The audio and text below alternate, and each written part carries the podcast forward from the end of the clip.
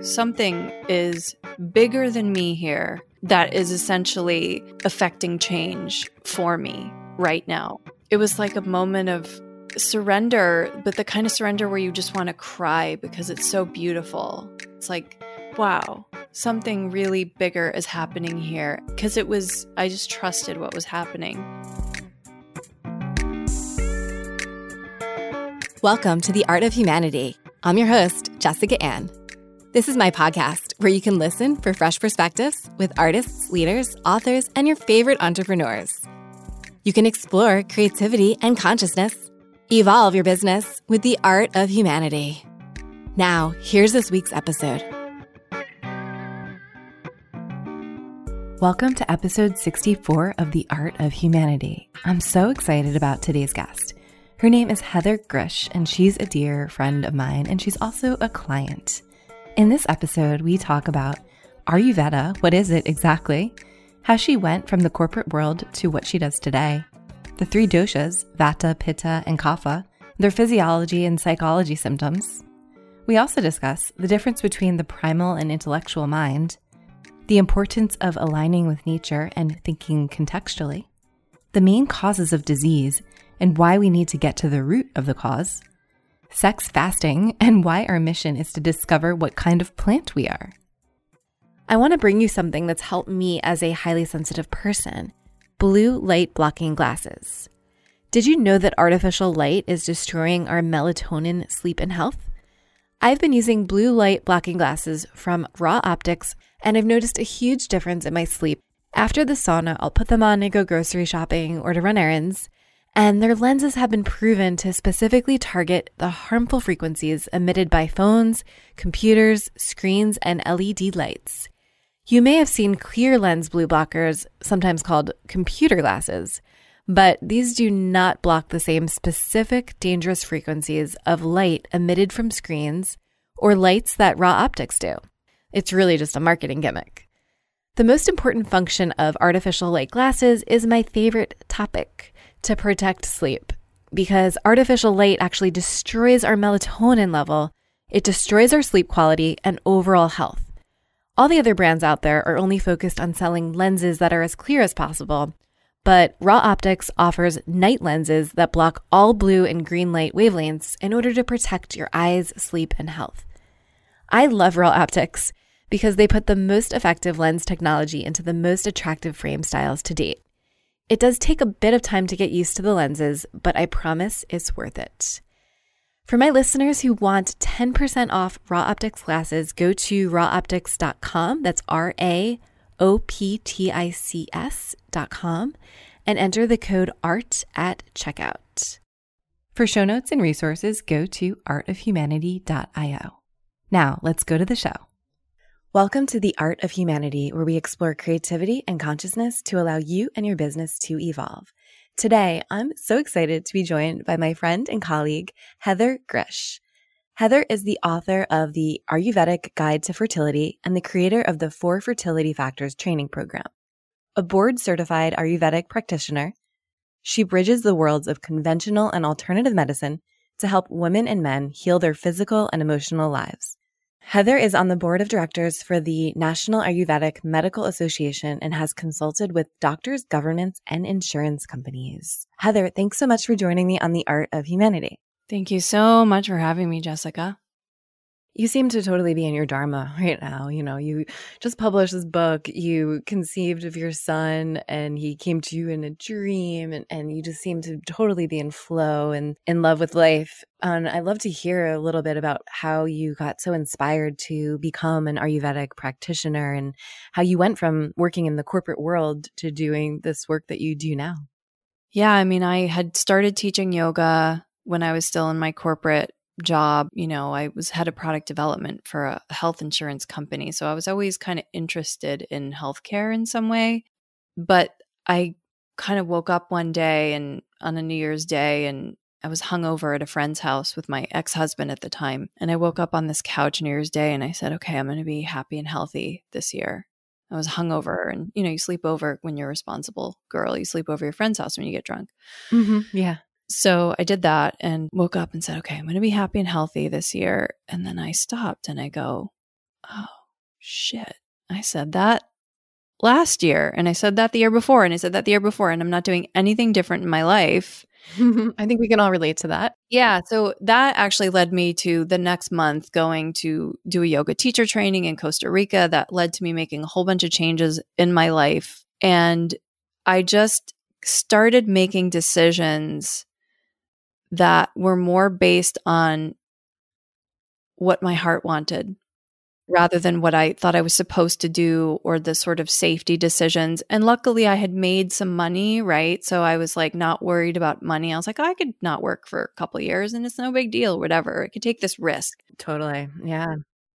And now it's just like, I'll never go back. I'll never go back to living away of like, oh, this safety only kind of thing or being super practical. I just, I had to shift into this different way of being. And you know what? If I end up making less money because of it, if I end up not having the fancy job title that I wanted all that time, I don't give a shit. I'm happier.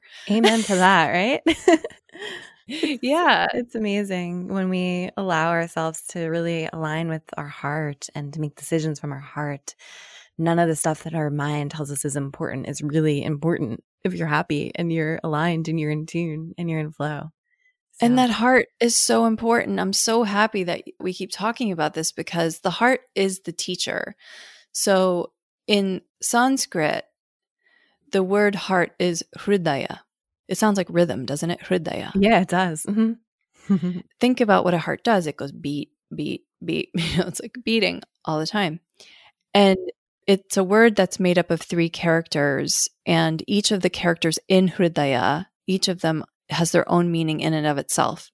So the first character means receives, the second character means gives, and the third character means it just keeps doing it over and over and over and over again. And it's such an energetic way of looking at the world. I think it allows you to get in flow when you look at it like that because everything is a giving or a receiving. Totally. Mm-hmm. Heather, I wanted to interview you because you are a wealth of knowledge in so many ways we met each other at our co-working space at Harmonia in Sausalito and you'd see me addicted to the sauna like almost every day. I'd go in and then we started talking about our doshas and our Ayurveda and we got a chance to know each other pretty well over the past few months. And you've helped me so many times with understanding my dosha from what foods to eat to balance my doshas to whether I should take a you know a hot sauna or drop into a really freezing ice bath. And it all goes back to your deep understanding of Ayurveda. As a fellow yoga teacher, we study Ayurveda in our yoga teacher training, and it's something that teaches us how to master our will and influence our nervous system. But you've actually gone on to study in India and then to bring this ancient wisdom back into the States. So let's just start really high level for those who may be new to Ayurveda. What exactly is it? Well, the word Ayurveda actually means the science of life or life knowledge. And it's a system of medicine that's been in India for, say, 5,000 years. And it was the kind of dominant medical system that was in India before the British had popped in there for their time to rule there. And sort of started to come back after the British left. But while the British were there, it had sort of been their medical system had occupied the dominance there. When people in the US started getting into, in the West in general, when people in the West started to get into yoga, meditation, and all the consciousness based philosophies that were coming out of India, Ayurveda sort of started to come with that. And it's, it's a little bit of a slower uptake, I would say, than yoga, kind of right behind that on the trend. But it's basically a system of medicine that believes that when a human uh, in line with their original nature that they're going to experience health they're going to experience equilibrium in their bodily humors which we call doshas they're going to have properly formed tissues on their body they're going to have hunger that's balanced. So it's not going to be too strong or too weak or erratic. And they're going to have a mind that is clear and they're going to have senses that are clear. And all of that is going to lead to a person that rests in themselves. It's this idea that health is not did you eat this many calories and did you go to the gym this many times a week? and oh you don't take any medications or whatever we define health as. There's a very specific definition of health in ayurveda and it's when a person rests in themselves. And there's a lot of reasons why we would not be. Mm-hmm. society for one. Yeah. I mean in fact ayurveda sort of i think ayurveda came about because of societies mm-hmm. i think what mm-hmm. it does is it teaches people the original intuition of nature that we somehow have lost because actually ayurveda was it was actually a medicine for the wealthy and the kings and you know they obviously with wealth comes the all of the pleasures of the world and it is oftentimes the pleasures of the world that distract us from health and harmony let's say the chocolate covered peanut butter cups i have in my cupboard right now delicious.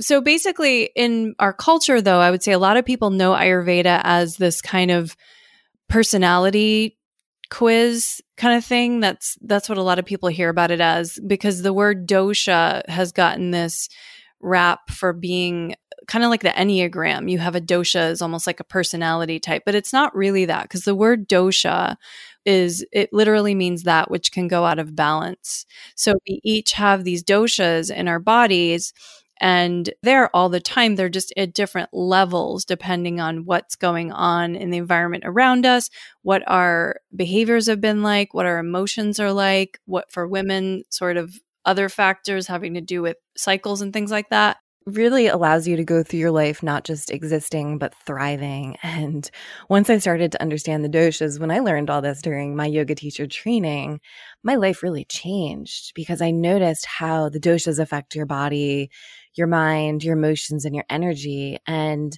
i started to observe and understand myself with greater wisdom. And it really allowed me to change kind of how I was living in areas where there were perceived weaknesses and I became more present to my life. And one of those things was acknowledging how naturally like vata I am. Without going into the detail of what that is, why don't you kind of discuss the three different doshas and what they all mean and how we can identify what dosha we may be? Yeah. So, like I said, the word dosha means that which can go out of balance. And there's this idea that when you were conceived in your mom's body with the egg of your mom and the sperm of your dad, when that moment happened where your code was written, where those fused together, that was a very specific kind of environment for you to be able to thrive in. In that moment it was just the perfect conditions for you to come into being and to be created. And your whole life, you've been sort of moving in line with that nature or out of line with that nature, depending on environmental shifts and as well as your behavioral shifts in your life. So the doshas, they are going to fluctuate in your body there are three of them in Ayurveda, and you have all of them in your body in different levels. And each of the, let's say, disease or imbalance classifications in Ayurveda, like I said, it is a system of medicine. It does have its own way of looking at disease. Though, you know, that's tricky when you are trying to bring that to the US, where there's already a disease classification system and there's different diagnosis codes used by the insurance companies and there's this whole existing system that mm-hmm. is there mm-hmm. but in ayurveda they have an old really old way of looking at how disease forms and each of the disease patterns and diseases that exist they are categorized by the dominant doshas involved and so people who have a certain high amount of one of the doshas. So there are three of them Vata, Pitta, and Kapha are the three. I'll try to explain it really super basically uh, for anybody who isn't familiar with it. Yeah, please do. Mm-hmm. There's Vata, which is maybe a drier body, one that's more dry, one that's very mobile. It comes about when there's a property of movement, when there's so much movement that's happening.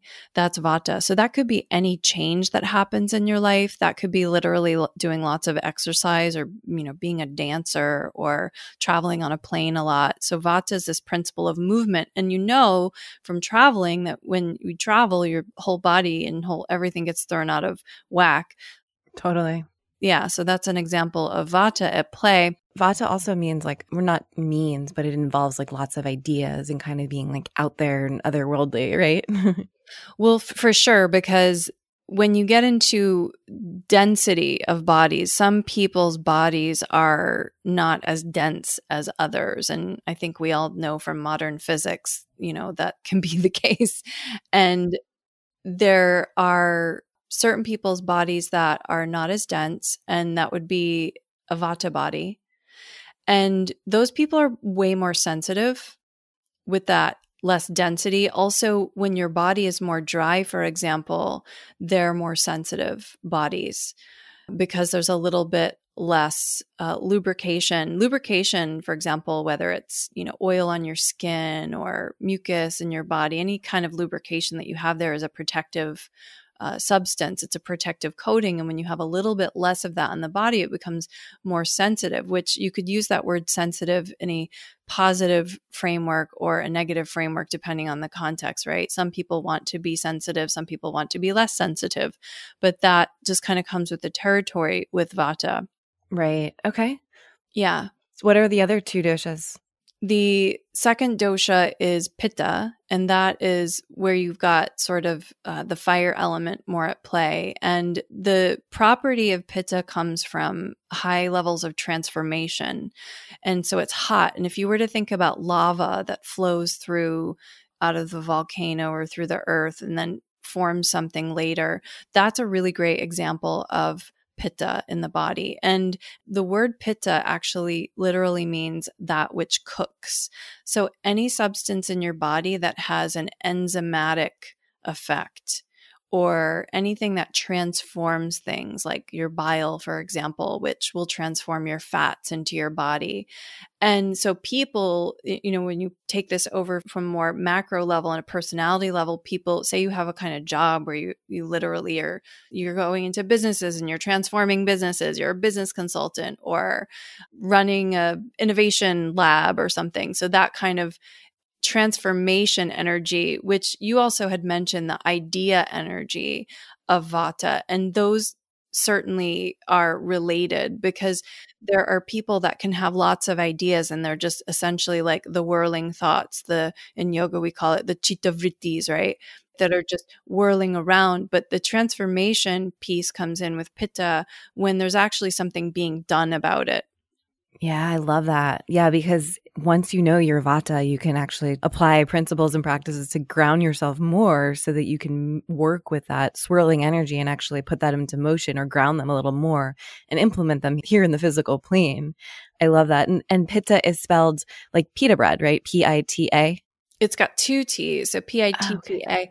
And I love this is actually really interesting. You know how you can cook uh, ceviche with lemon. So you could cook a raw fish with lemon. Yes. Mm-hmm. So you can do that's essentially pitta means that which cooks. So Ooh. yeah, if a person is highly transformative environment, super intense, pitta pe- people a lot of pitta tend to be very sharp, persuasive personality types as well.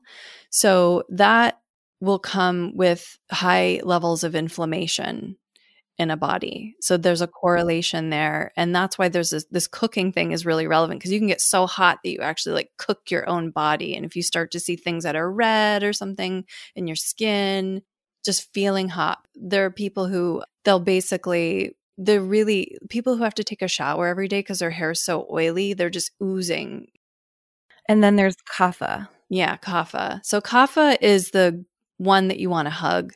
The kapha energy is loving, affectionate, the mother energy. It's the mother energy. It's, you know, I wouldn't necessarily say it's yin, but it's cool and it's strong, dense, can be cloudy at times, heavy when it's out of balance. So there again, there's positive and negative here because heaviness, you want heaviness in certain situations and you want lightness in other situations or degrees of these things, right?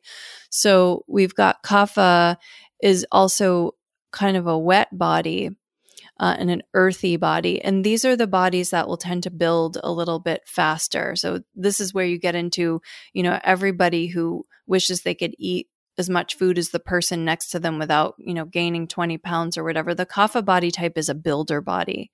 So it will grow density and tissue faster and more easily than other bodies. And that can be a challenge to deal with, but these are also the same people that are tend to be more stable much to the frustration of the pittas and the vatas who want to make everything happen faster and with more speed and lightness and mobility and the the kaphas can sometimes appear to be a little bit resistant and frustrate the crap out of everybody.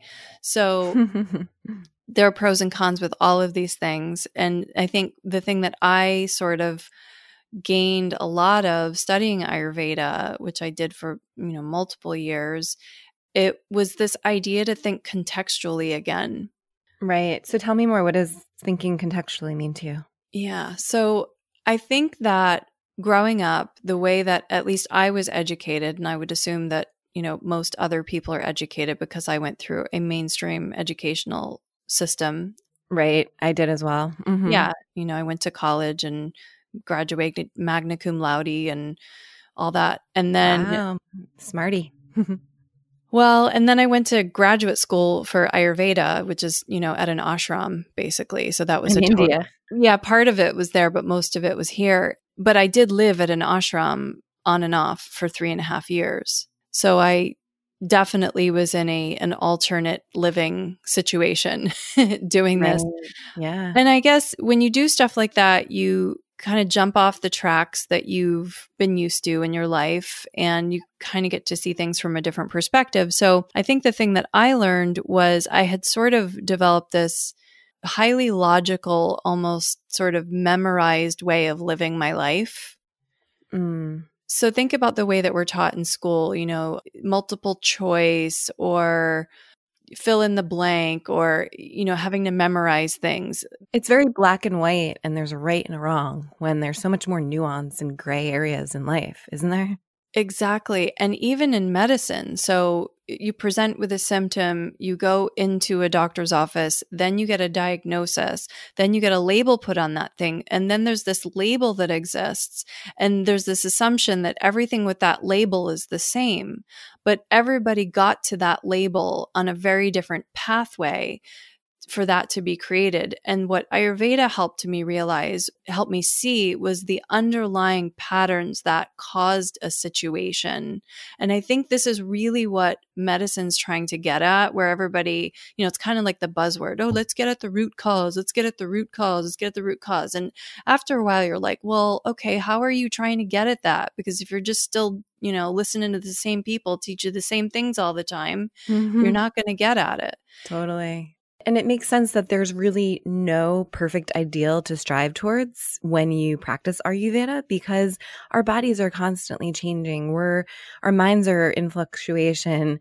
And, you know, there is no ultimate ideal because it's a nonstop balancing act which is homeostasis, which you write about in your book, that the body is usually aware of, but sometimes the mind overrides it because we're so conditioned into thinking that life is supposed to be a certain way.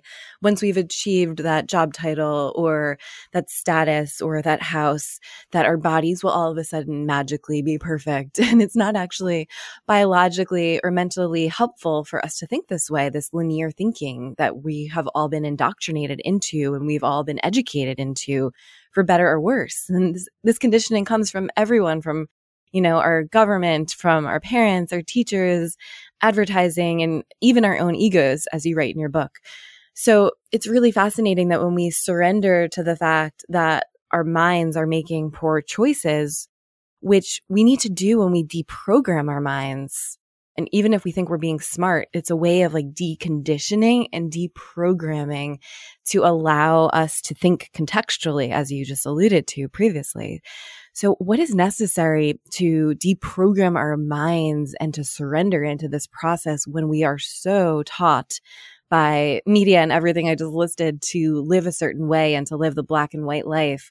What are some steps that people can take if they're still finding themselves in that mindset of striving and the way that society perpetuates to be more open and receptive to maybe an Ayurvedic way of living and thriving?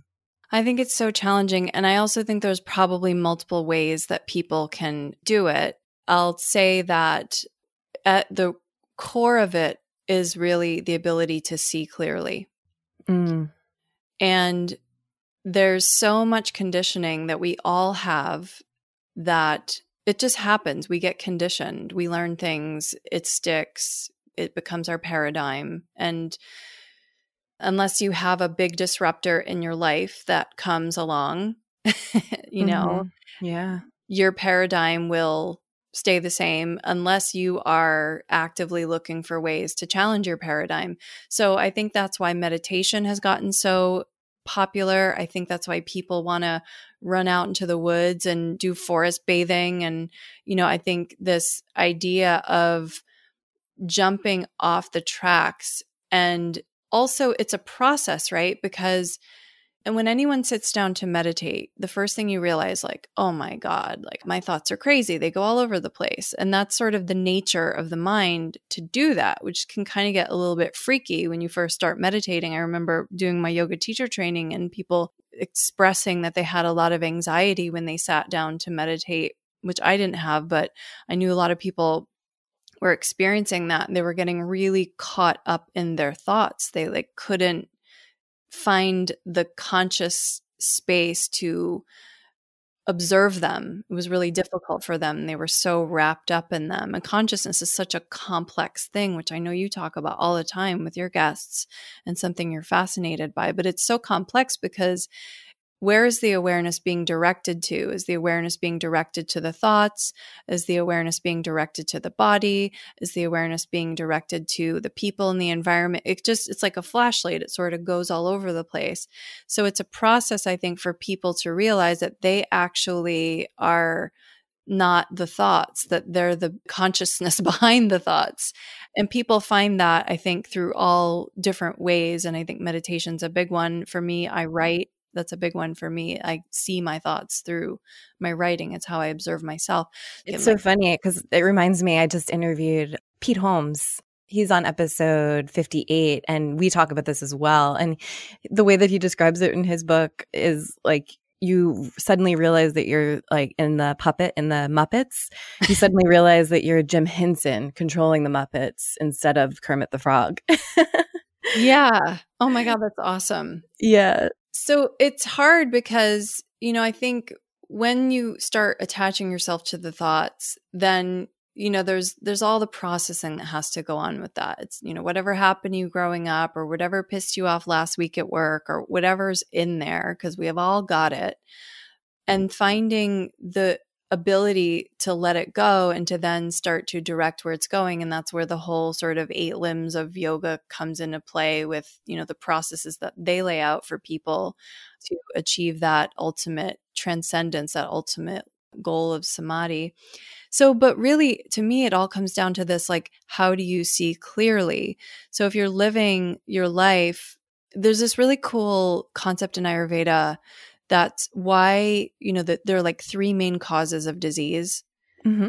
and the first one is that your mind your intellect made a mistake okay so you just made a mistake and let me give you an example of that this is so embarrassing but when i was 14 i started dating this boy he dealt marijuana and I wanted to uh, smoke marijuana with him.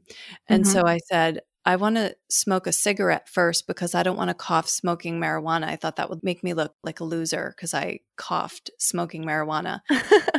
okay. So I wanted to practice not coughing so I could impress this boy.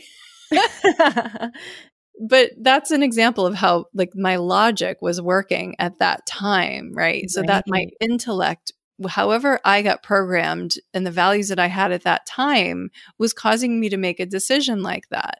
Now, maybe the decision equivalent today would be, oh, you know, I've got this really bad headache, but I've got to show up for this business meeting when I really just need to lay down. Mm-hmm. Okay, so that's maybe a more sort of relevant example. I just like to tell the one of me making that stupid decision when I was 14. Hey, we were all 14 once. so there's that. That's the first cause of disease is like your intellect just makes like a bad choice. Right.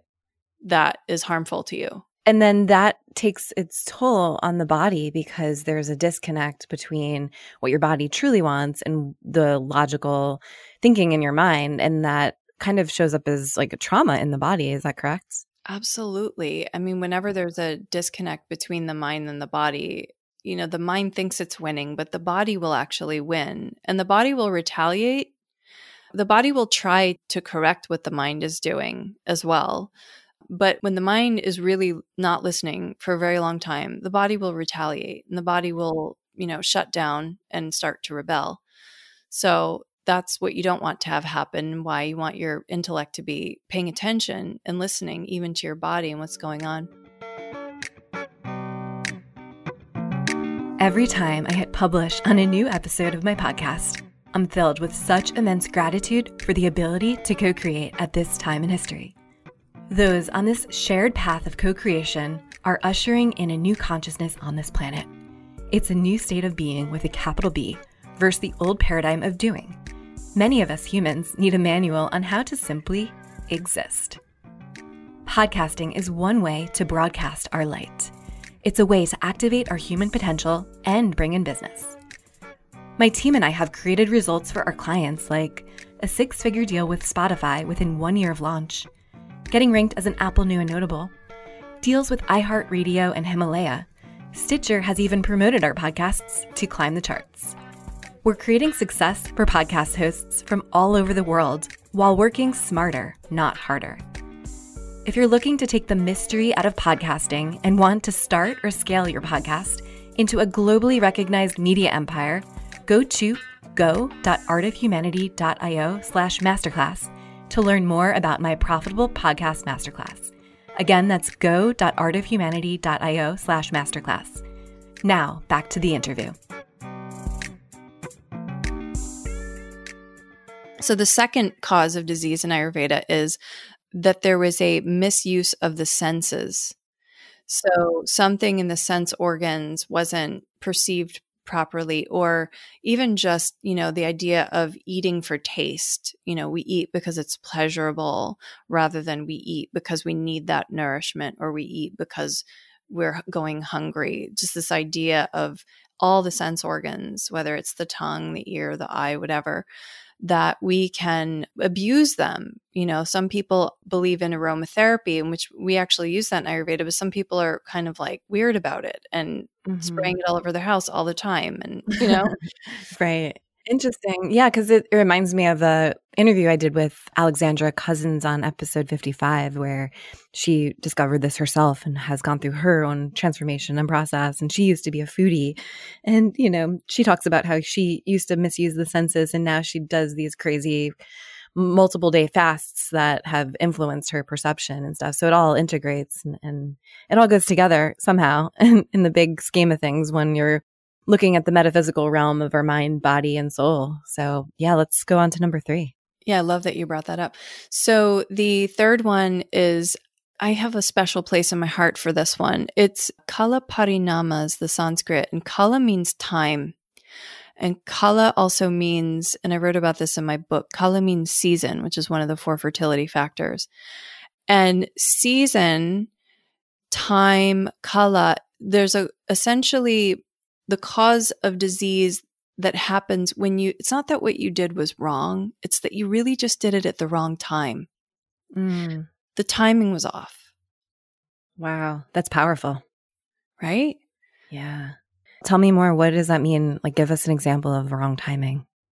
So let's say i think this is probably maybe one of the most common ones you know it's eating too frequently mm-hmm. as an example of that or with women having trying to have babies when we're 40 instead of when we're 26 Mm-hmm. which you know i was later having a kid Right. Yeah. Mm-hmm. and you know it worked out for me it doesn't work out for everybody an example more of a gender neutral example would be that it's not bad to read a book but it's probably not a great idea to read one at 3 a.m Mm-hmm. it's not bad to eat dinner but it's probably better to eat dinner at 6 or 7 rather than 10 or 11 Yep. so the not respecting of the natural rhythms that are are kind of going on around you.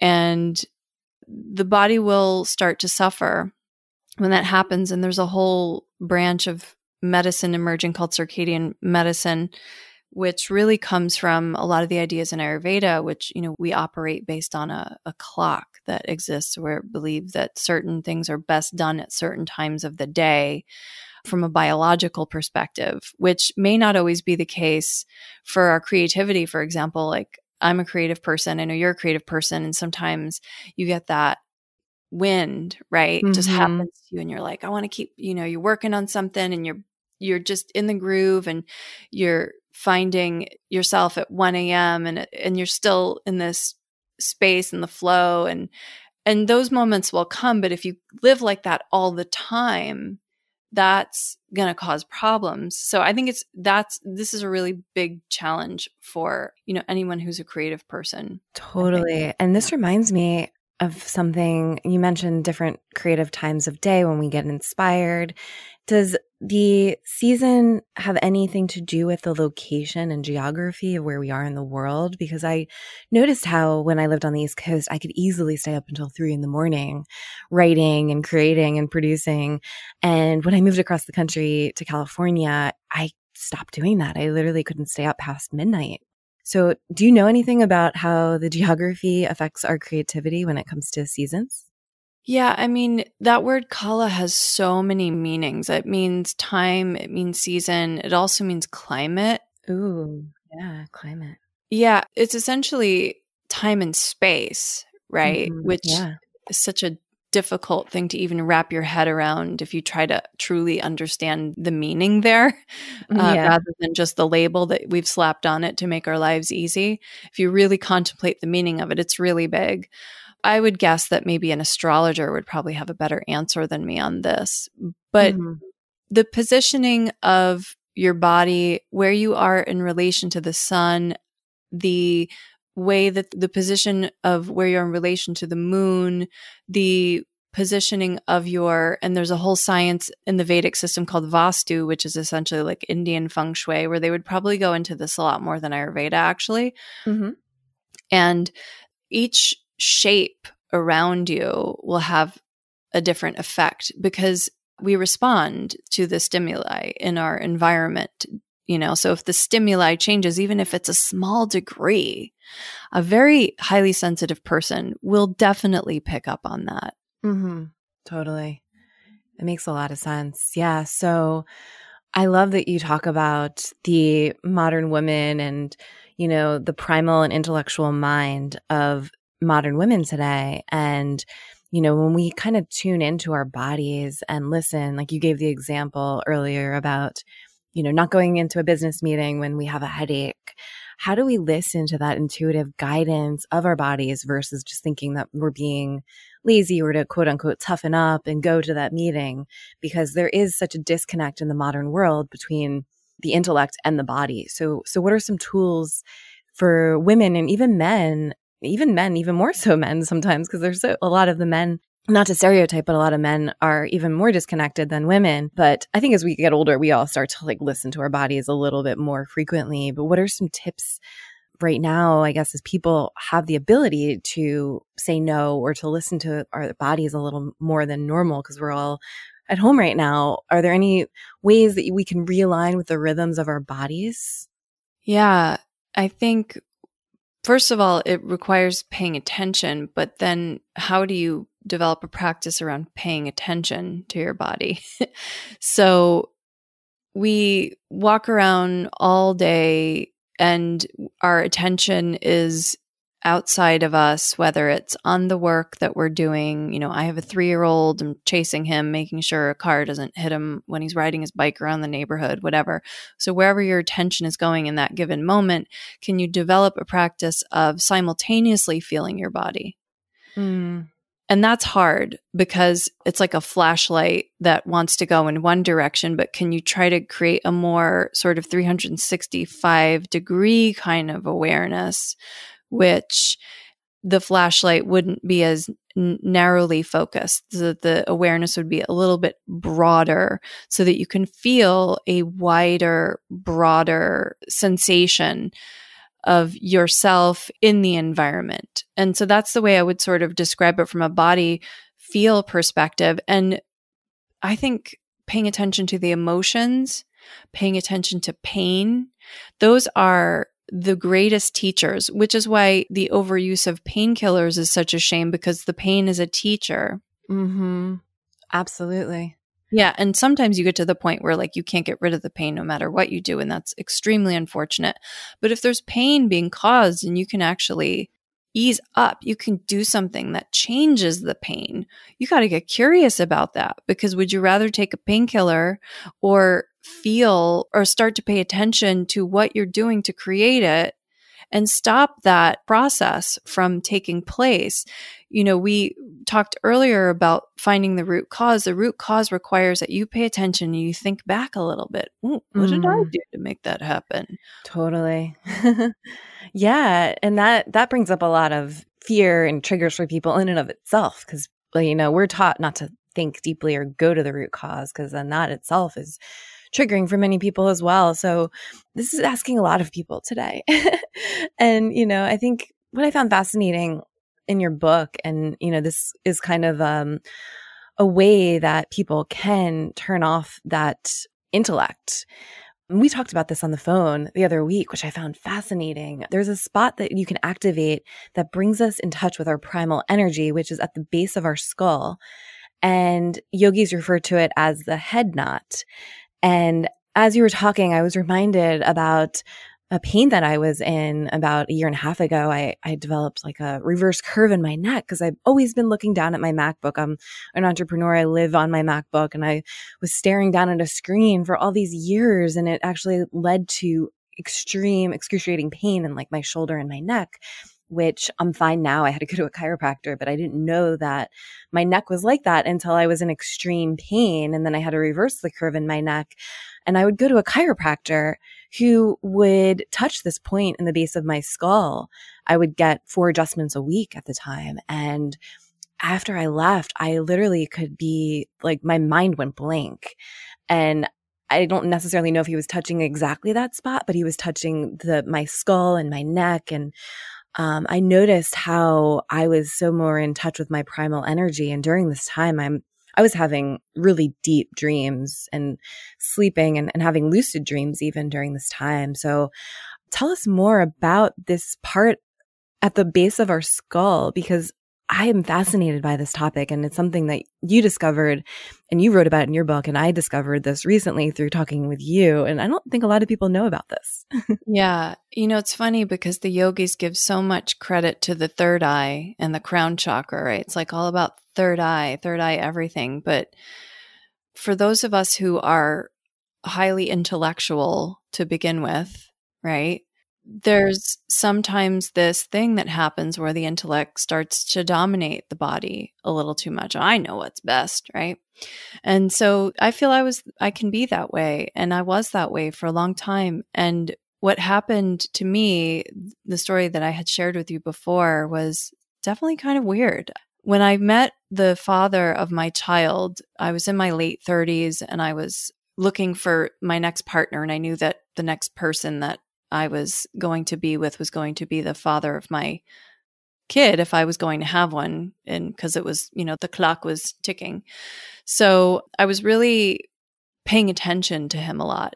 Like what is this person about? I was really, really, really excited. Waited so long. I was like, I really want to do a good job with this.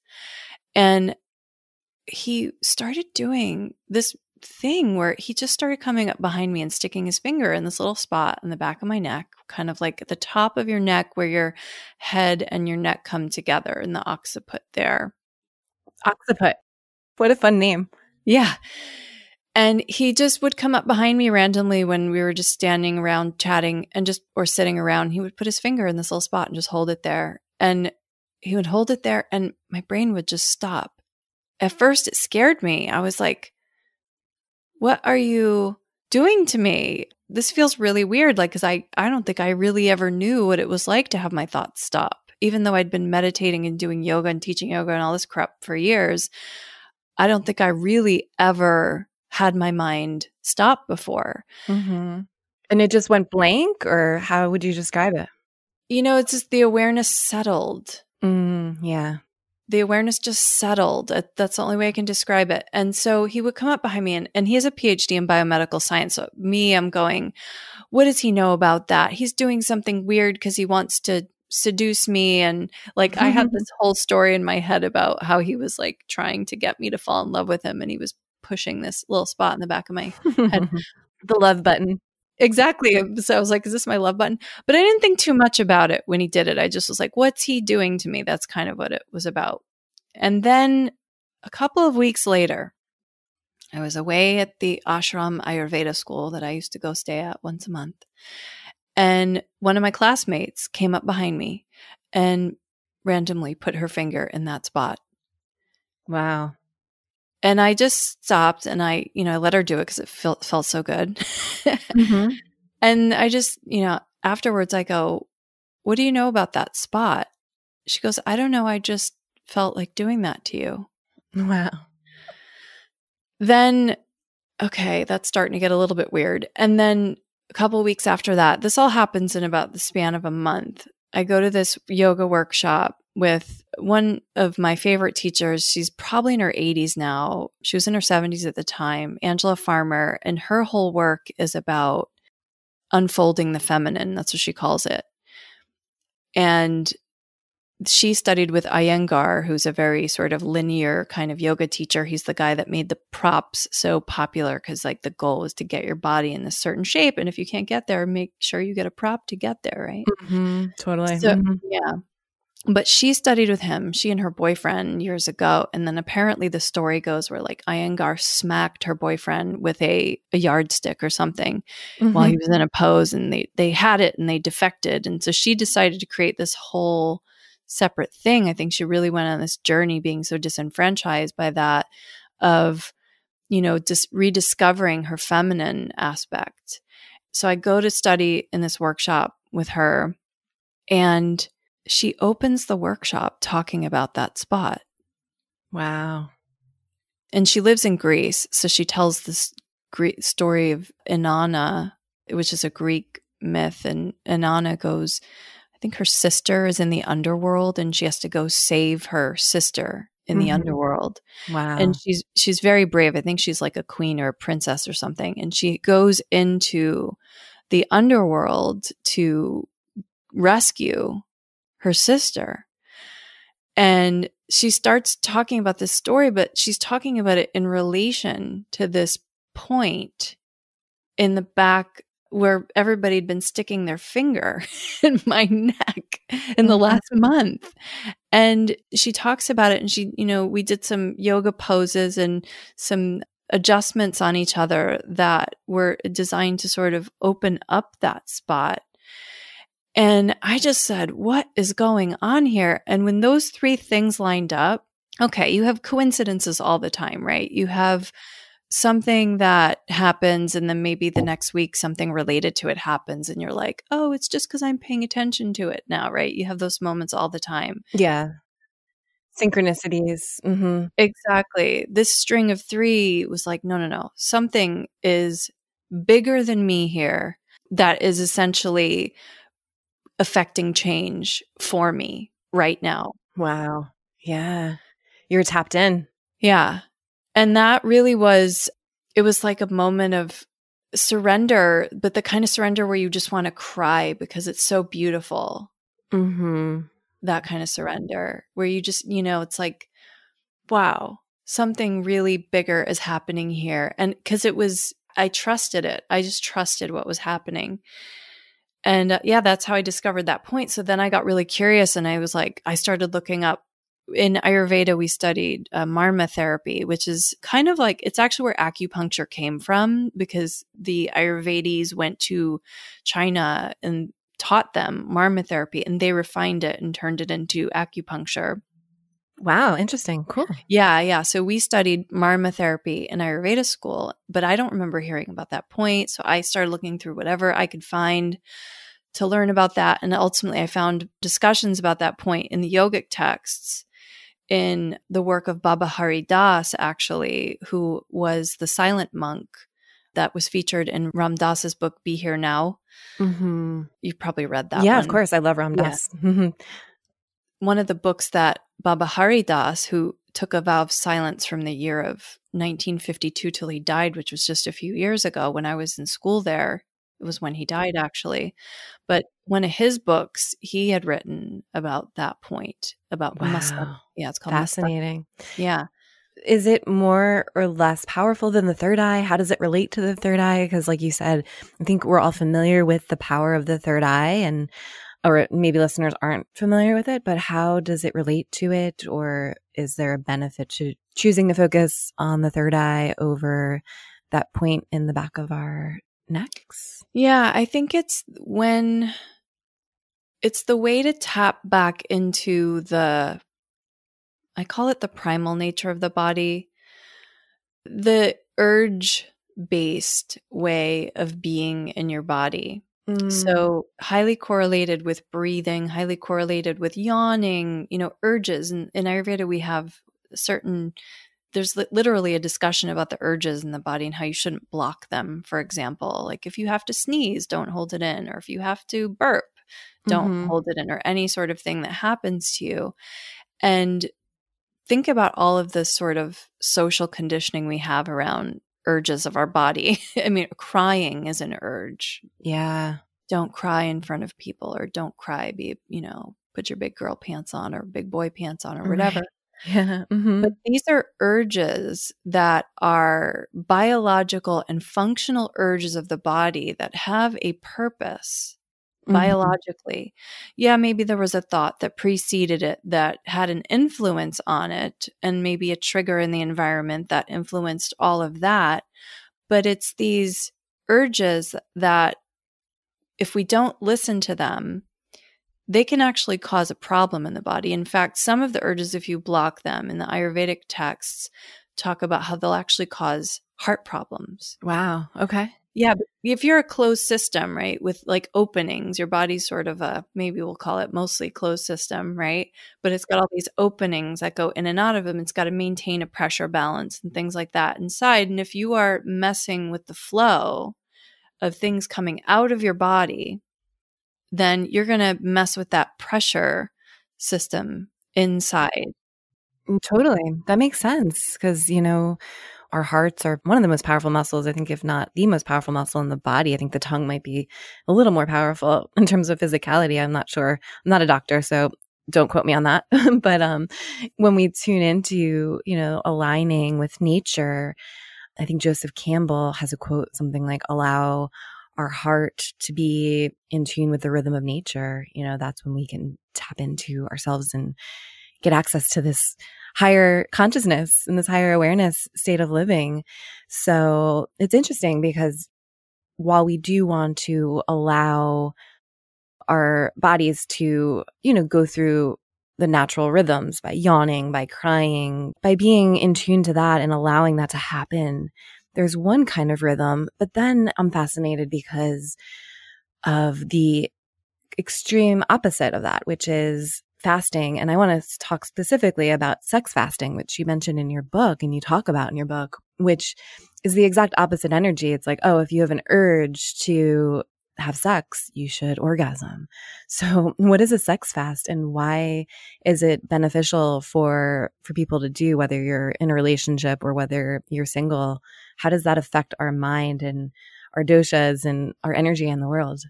Yeah, I wrote about sex fasting in the book which, you know, my book's about how to help someone prepare for pregnancy naturally and how to a couple can actually sort of prepare their bodies and everything for that and their minds and their emotions and their environment and their all that, their lifestyle. Hopefully doing a great job taking care of our planet at the same time. So the context around the fasting has to do with more so like when you're trying to conceive of a baby, but I found it interesting. I do think it's beneficial and it's sort of think about when you studied yoga, right? The brahmacharya, right? Mm-hmm. So it's I would say it could even be you know, brahmacharya is a principle of it. So brahmacharya is essentially abstaining from having sex.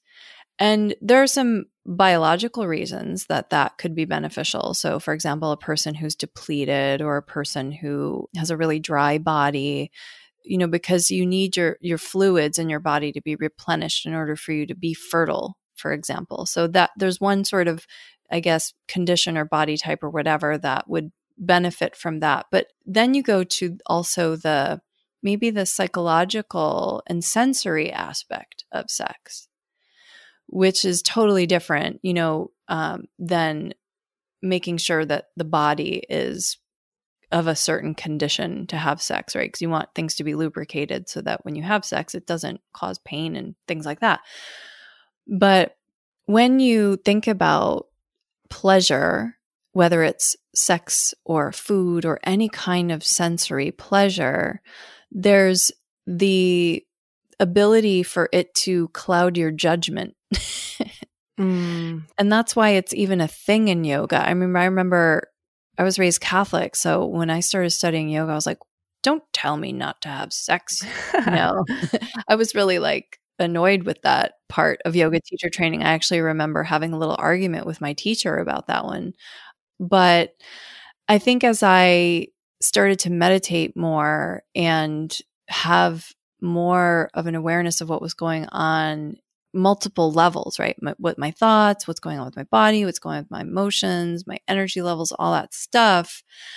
I started to get really curious about like when do i get aroused like is does it happen more at certain times of the month? You know, because there's a trigger, right? You see someone for men they have certain triggers, for women they have different triggers. We have psychological triggers that also will trigger the sexual urges and things like that or memories and things like that will trigger sexual urges, but I was really super curious about the biological, like just observing the pure biological stuff. Like do I just naturally do people naturally get more aroused, or women anyway, when they're ovulating, for example. Mm-hmm. And I wanted to observe that stuff about myself because I don't think there was really a lot of like research on that that I could find, right? Um, the biomedical research. So I think it's really kind of a learning tool. And then also the the other thing that I see that happens a lot in fertility is all these people that are not even attracted to their partners anymore and yet they're like trying to have babies together. And, you know, that's really a weird thing, I think, because, well, you also have countries where you have arranged marriage and stuff like that. So it's not like that weird, perhaps, that arousal right. would need some help sometimes. But I guess I think something happens to us when we develop a relationship with someone. If you start that path, whether, you know, you started when you were when you start as a woman, when you started, you know, having the ability to get pregnant, you automatically like go on the pill or on birth control or whatever. You've done all these things in your life to sort of block these energies. Totally. Yeah, absolutely. It, it does. Like the world we live in today is not friendly to allowing the receiving of the intuitive nature of and the intuitive energies that are in us. And so I love I mean, and even children, I mean, children get aroused, you know, it's, it's a totally like normal thing. And I think for me that that's really why I was personally very curious about that. But I also know the medical benefits of, or the Ayurvedic medical benefits, I will call them, not the sort of conventional benefit. I don't think mm-hmm. there's any like sanctioned research on this in biomedical science, but you know, like basically that you are going to make sure your body's in good condition to have sex that's the practical way. Right. And that's so important. And that's something that we don't really think about in our world today. It's, you know, it's more about the outside external conditions, whether we have a six pack, whether we have, you know, all that stuff that's like really materialistic and reductionist versus the Ayurvedic way, which is tapped in and turned on. so, exactly. And the body knows what it wants. You know, the body knows what it wants. But if you can't piece the difference, if you can't detect the difference between what your mind is telling your body to want and what your body actually wants, that can get tricky. Really tricky. Your book is giving to the world. It's something that has never existed before in history. And you are the person to give this to the world. And I find that it blows me away that there hasn't really been a book like this to ever exist before. And I love that you have created it and wrote it. And I think it's a brilliant masterpiece. It shows your journey really well, which seems to be the journey of many women that are out there today. So, what is the main message that you want people, readers in particular, to take away from your book, The Ayurvedic Guide to Fertility? Yeah, I think just every plant needs a different environment to grow in. So, you've got certain seeds grow at certain times of the year and in certain environments and indoor, outdoor, this kind of light, certain type of soil, things like that. And I think all of our jobs as humans is to figure out what kind of plant you are. I love that. That's a great visual and analogy. Mm-hmm. So you figure out what kind of plant you are, you know the environment you need to be in, and then you're going to thrive. And you can be completely selfish about it because you are at the center of it. Mm, wow. I love that. That begs me to wonder what plant are you, Heather? Oh gosh. Well, I know what plant I'm not. I don't know what kind of plant I am. I'm probably a little bit like an orchid. Mm, okay. I like that. Probably a little bit like an orchid. Cool. Yeah. I dig it. Where can listeners go to find you online? You can find me on my website at heathergrzych.com, and that's G R Z Y C H for my last name. Uh, you can also find me on Instagram at heathergrzych. And my book, The Ayurvedic Guide to Fertility, is also available on Amazon, Barnes and Noble, and Bookshop. Thank you so much for joining me, Heather. I've loved our time together. Thank you so much for inviting me. You made it to the end of this podcast. This means the world to me. I hope you enjoyed our conversation. Feel free to hop on over to my podcast website, artofhumanity.io, for show notes or past interviews. You can also message me on social media. I'm on Instagram, Twitter, and LinkedIn. My name is Jessica Ann, and my handle is Being is Human. That's B E I N G I S H U M A N. I'd love to hear from you and learn more about what you've enjoyed from this episode. If you really love this podcast, I'd highly appreciate it if you went on Apple Podcasts right now and left a review. It helps way more than you know. You can also share this episode with two of your friends who you think would enjoy it. Let's get the Art of Humanity movement going. Thank you for listening. Until the next episode, evolve your business with the art of humanity. Listen, explore, evolve.